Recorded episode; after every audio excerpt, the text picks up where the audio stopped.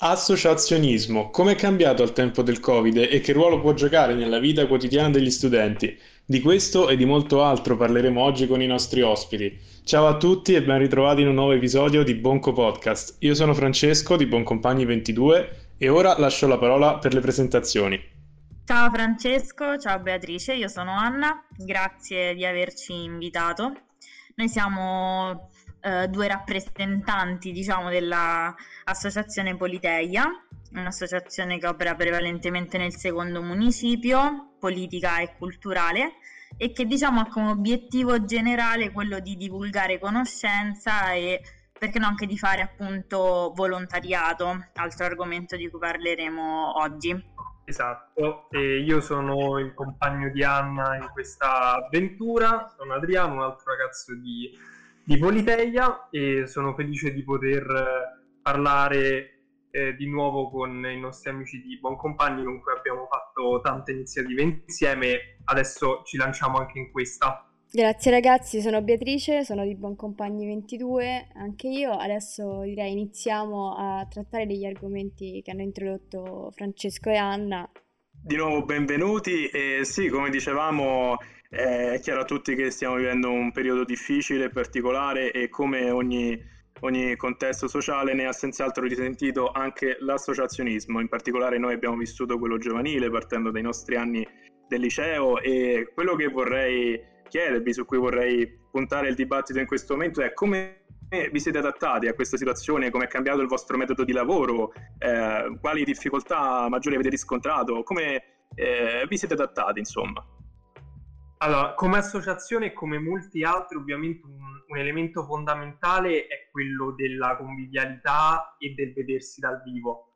Quindi banalmente anche le operazioni di pianificazione delle iniziative o delle cose da fare avvengono vedendosi a riunione una volta a settimana o una volta ogni 2 settimane, però in un luogo fisico in cui mangi, in cui bevi, in cui parli mentre lavori.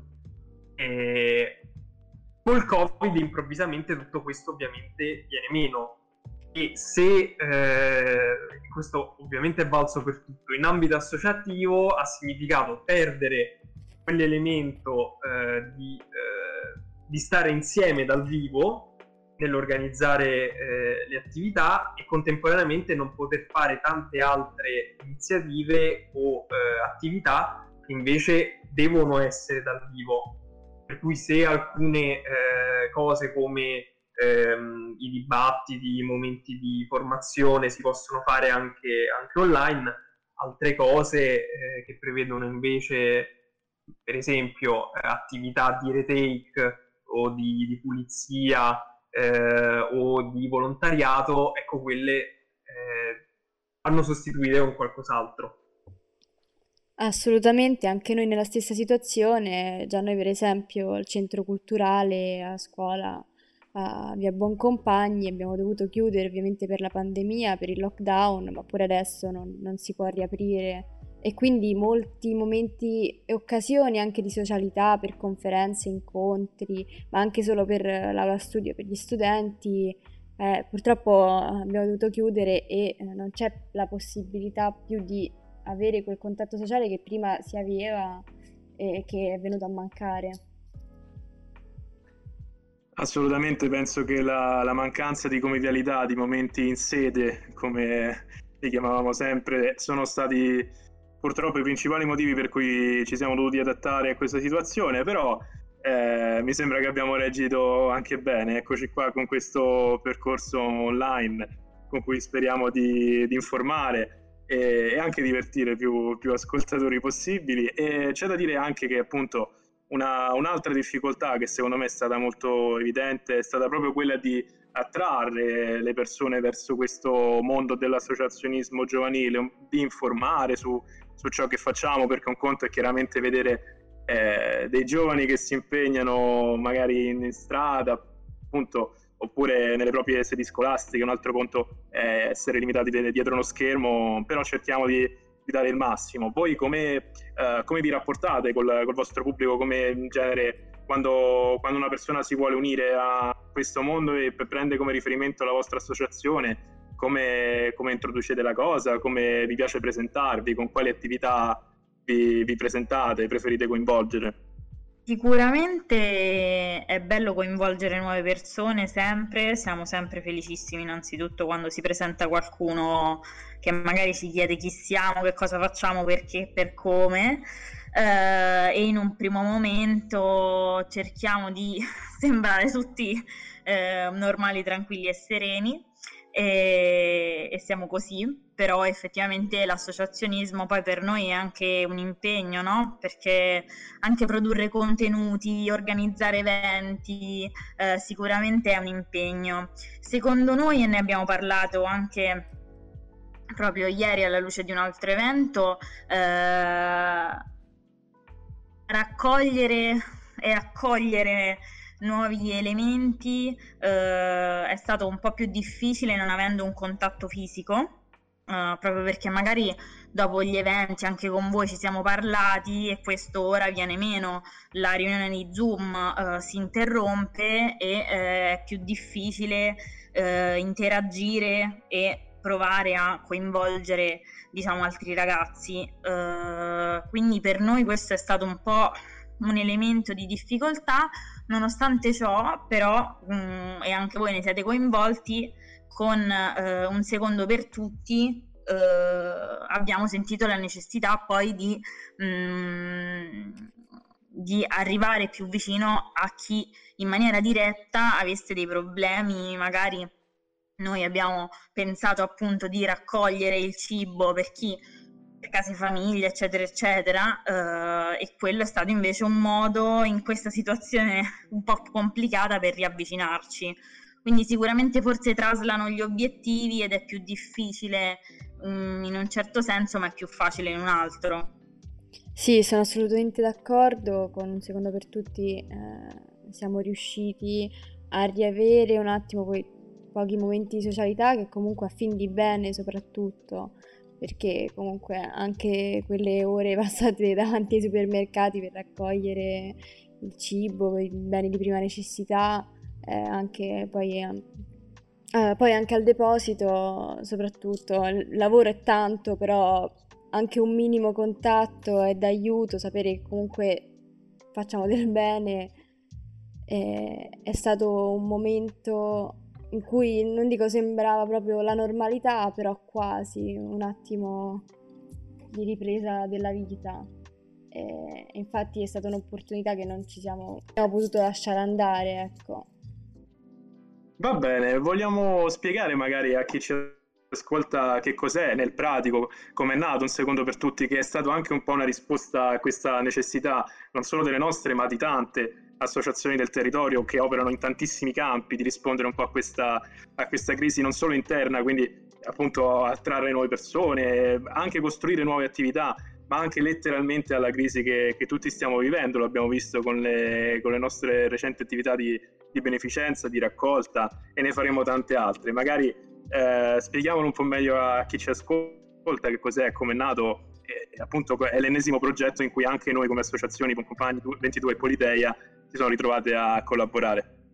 Allora, Un secondo per tutti è un'iniziativa lanciata da diverse associazioni giovanili del secondo municipio, nasce dall'idea di smontare un po' il luogo comune che i giovani siano solo quelli che fanno la movida, che non frega niente della società in cui vivono, e quindi l'idea che è venuta fuori è stata quella di lanciare delle attività di volontariato prevalentemente, e alla fine si è scelto di fare delle raccolte di cibo davanti ai supermercati, e siamo riusciti a farlo sia a Natale che adesso più recentemente a febbraio, e devo dire che è stata veramente una bellissima esperienza che ci ha permesso di tornare sul territorio dopo tanto tempo che si facevano solo cose a distanza.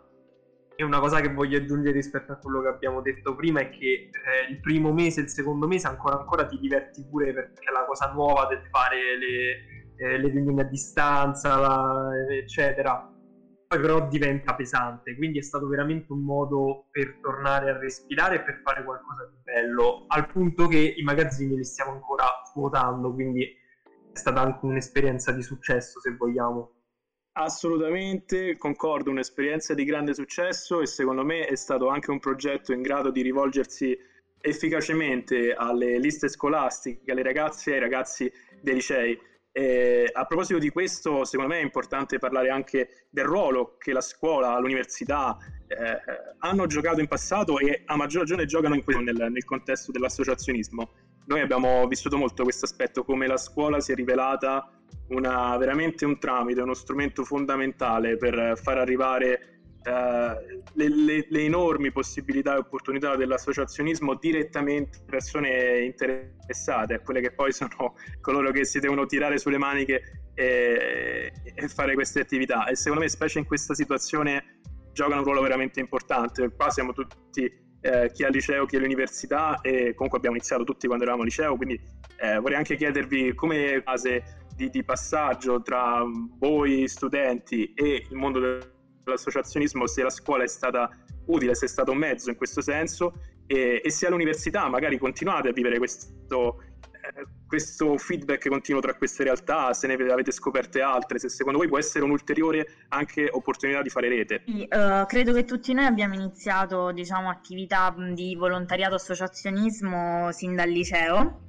E secondo me la scuola, e voi del Buon Compagni poi ne siete un esempio, è un posto in cui creare rete è molto più facile, e allo stesso modo l'università.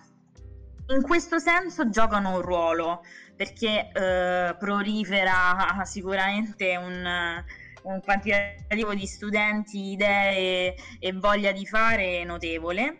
Ma quello su cui invece ci stavamo interrogando la scorsa sera era appunto se la scuola come istituzione o l'università come istituzione, quindi non come ambiente di giovani, dovesse essere invece più attiva, cioè se dovesse creare un ambiente favorevole in maniera proprio come se fosse proprio un obiettivo dell'istituto scolastico, e questo secondo noi oggi c'è un po' meno. Sì, collegandomi a quello che ha detto Anna, la risposta secondo me dipende dalla scuola, nel senso che ci sono scuole che come il Rida, quel che so io, magari spingono un po' di più l'associazionismo tra i giovani, o comunque le attività extrascolastiche, e quelle che invece sono più rigide, perché poi c'è il problema che se succede qualcosa di chi è la responsabilità, quindi c'è anche questo discorso. Poi un altro punto dell'università è quello che in realtà riguarda un po' anche la scuola, è che spesso queste attività hanno un colore politico, o quantomeno hanno un indirizzo dietro, o guardano a certi valori, a certe ideologie, come anche giusto e normale che sia, perché non è che sia una cosa sbagliata. Però guardare al di fuori dell'università significa anche magari cercare qualcosa che sia un po' diverso dal mero fare associazionismo per un fine politico, ed è una cosa rispetto al quale noi ci siamo subito interrogati. Ma infatti, allora io avevo una domanda, anzi due. E intanto, siccome sia io che Francesco alla fine noi all'associazione ci siamo avvicinati proprio come dicevamo grazie alla scuola, voi cosa consigliereste a dei ragazzi che magari sono interessati a partecipare, a far parte attiva in un'associazione, per avvicinarsi in generale alle associazioni che magari non hanno queste connessioni alle scuole? E poi, sempre rimanendo sul colore politico, quanto influisce e se è importante o meno rivelarlo in qualche modo, quanto influisce, perché alla fine molte azioni, tutto è un po' politica, però effettivamente il colore, come diceva anche Adriano, fa spesso, diciamo, tirare indietro molti ragazzi dall'avvicinarsi ad alcune associazioni. Io mi ritrovo molto in questi ragazzi in realtà, perché sin dal liceo avevo paura del colore politico, perché pensavo, oddio non capisco ancora, non so ancora un sacco di cose perché devo scegliere. Perché devo scegliere da che parte stare, perché lo devo fare magari a 15, 16, 17 anni e in realtà sono arrivata quasi a 23 e ancora non è che voglio, diciamo, fermarmi, puntare i piedi e smettere di mettere in discussione le idee. E secondo me un'associazione che si accosta a quest'idea crea un luogo di dibattito che permette un costante aggiornamento e rinnovamento delle idee. Cioè, per esempio, stare in Politeia a me fa sempre arricchire. Mi danno sempre tutti qualcosa di nuovo e non vuol dire che qualcuno si aspetti qualcosa da me, quindi anche qualcuno che magari non uno studente, magari uscito dal liceo, che si trova in un'associazione di universitari, magari laureati, e pensa di non sapere le cose, non è assolutamente vero che non si trova a suo agio, perché poi la maggior parte delle associazioni sarebbero felicissime di accoglierlo. Quindi questo secondo me è la base. E per uno studente del secondo municipio, secondo me, all'uscita dalla scuola è facile trovare delle associazioni. Noi abbiamo sempre avuto estrema facilità a collaborare, abbiamo trovato terreno fertile ovunque, soprattutto poi in ambito universitario. Mi rendo conto che magari in alcune realtà possa essere più difficile, però ci sono grandi associazioni. Io a chiunque, come Adri immagino farà, ascolti il podcast, se si trova spaesato gli consiglio Libera contro le mafie, lì si trovano bene tutti.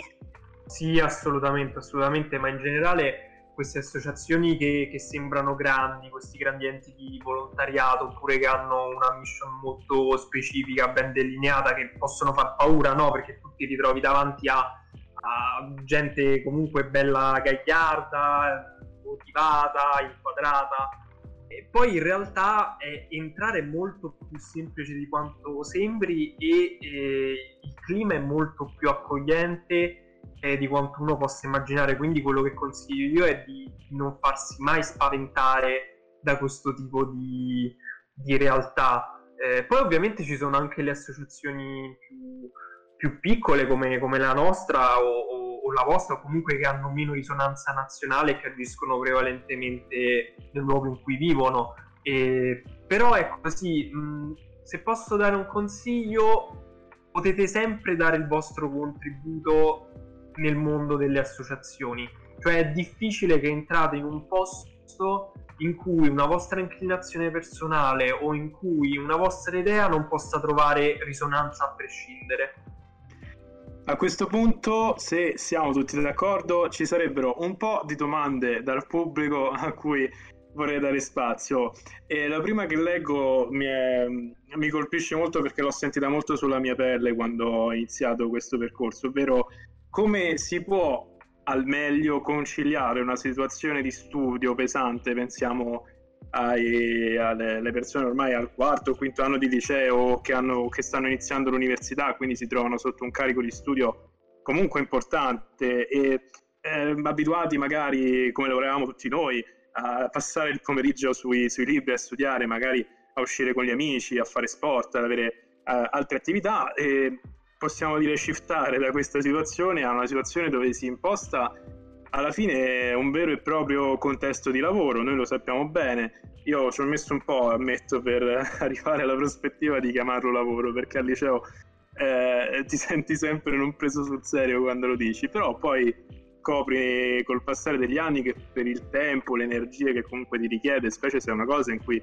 uno ti cimenti tanto, insomma, conosci tante persone, te lo porti veramente avanti e quasi ti ci affezioni, potremmo dire, anzi senza il quasi. e quindi diventa veramente una situazione dove ti devi coordinare con i tempi, con le attività, ci vuole una certa flessibilità di sicuro non ci si nasce, la si acquisisce con il tempo, facendo esperienza.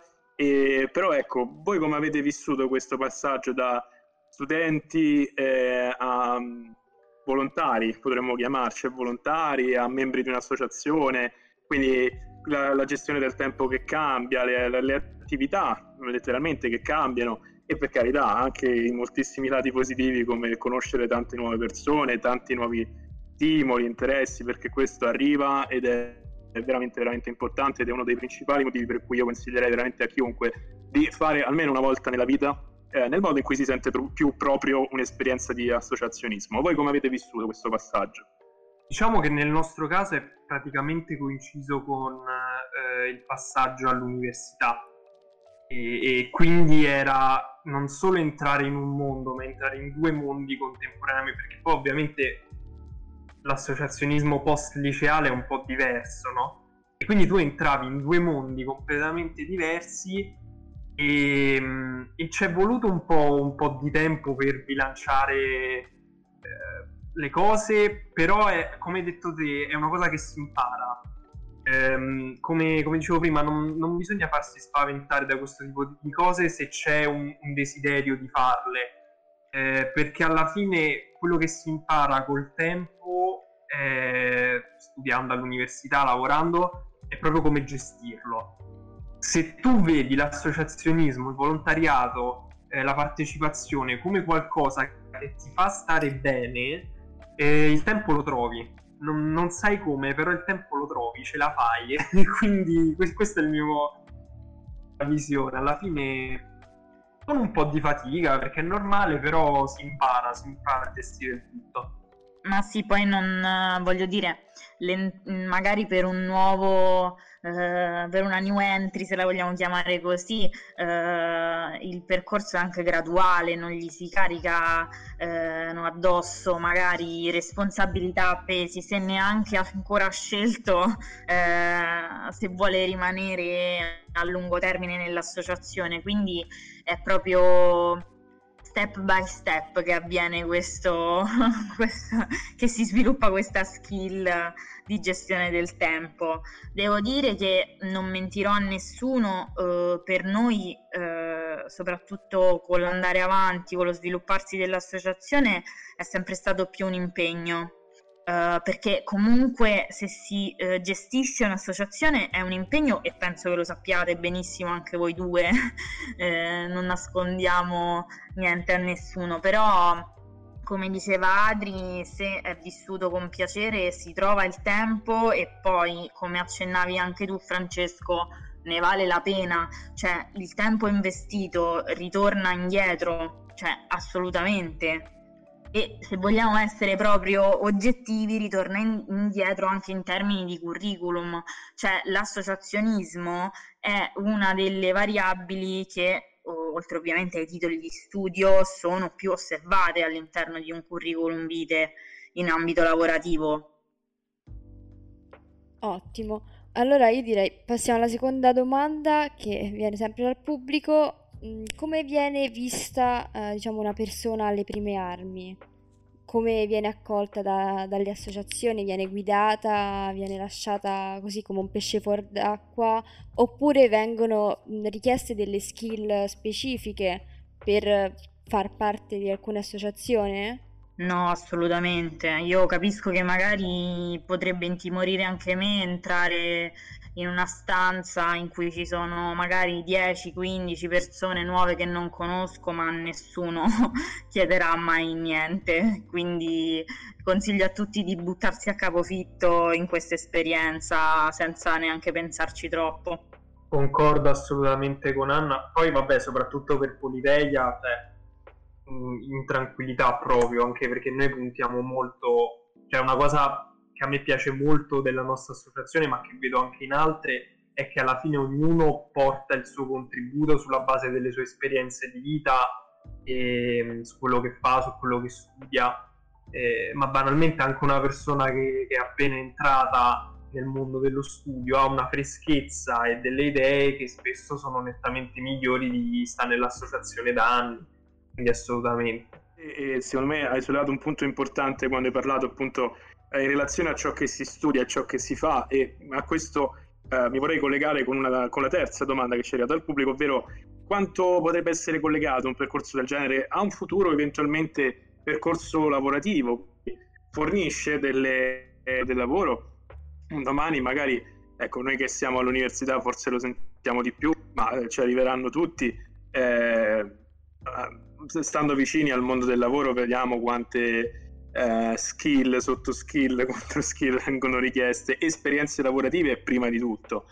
E queste, come abbiamo detto, possono assolutamente essere considerate tali, soprattutto se perpetrate per anni. Quindi può essere un trampolino in questo senso, può essere anche un modo di scoprire, anche se vogliamo, cosa ci piace, i contesti, per cosa vogliamo metterci in gioco. Secondo me si scopre anche una cosa molto importante che viene data spesso per scontato, ovvero il lavorare in squadra, il dover mettere insieme tanti pareri, tanti modi di lavorare in modo che alla fine funzionino, arrivare a un obiettivo o per realizzare un progetto, nonché anche la propria gestione del tempo, che è un'altra cosa che abbiamo evidenziato prima col fatto dello studio, ma che nel mondo del lavoro in generale è una cosa, a mio parere, fondamentale, molto importante. Secondo me assolutamente può essere una marcia in più, può dare una marcia in più, ecco, questo è quello che mi viene da dire. Voi cosa ne pensate? O magari lo state vivendo sulla vostra pelle? Allora, a me non viene spontaneo collegarlo al mondo del lavoro perché li vedo un po' come cose separate, però questo ovviamente dipende dal singolo, e poi in realtà c'è una dimensione poi oggettiva, che è quella che ha detto Anna e cui hai accennato anche tu, e cioè che poi quando uno ti va a vedere il curriculum in un colloquio di lavoro dice: ah, che bello che hai fatto questa cosa con Buon Compagni, hai fatto questa cosa con Politeia, che hai fatto, di cosa vi occupavate, e alla fine, siccome poi quando vai a un colloquio di lavoro cercano delle cose per differenziarti dagli altri, queste cose contano, ma al di là del mero curriculum, secondo me sono cose che ti formano proprio come persona.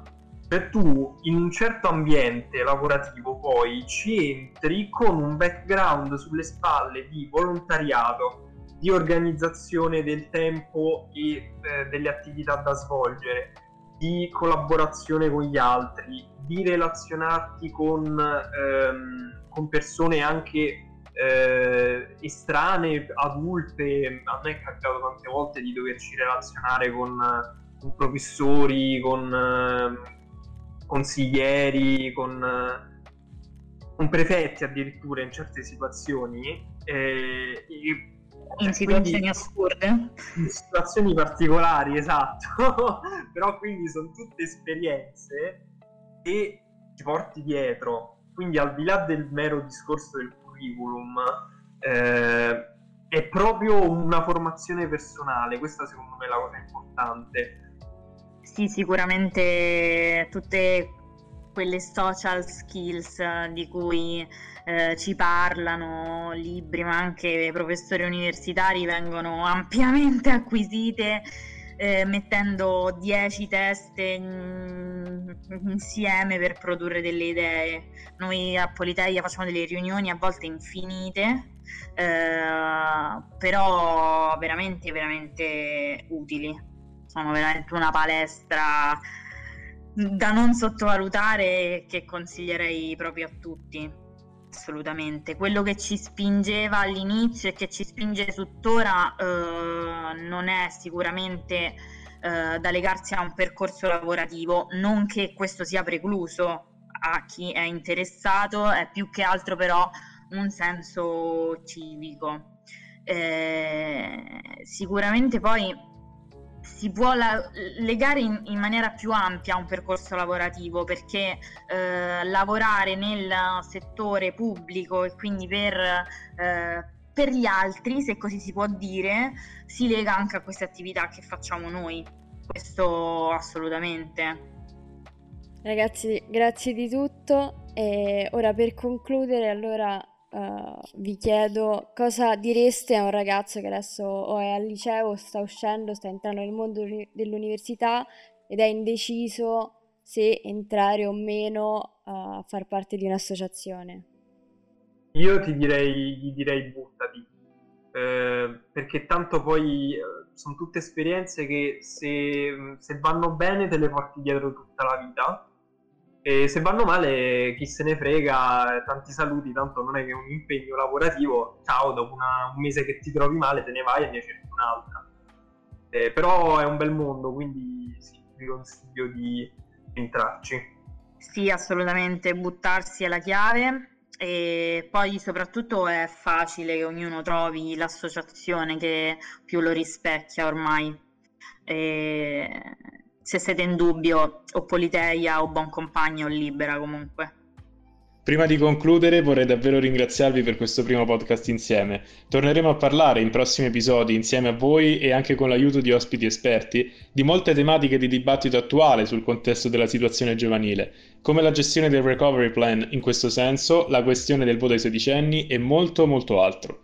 Un saluto a chi ci ha ascoltato, condividete questo podcast con i vostri amici e alla prossima puntata. Grazie di tutto ragazzi. Grazie, è stato un piacere, a presto. Grazie a voi ragazzi, veramente. E allora alla prossima.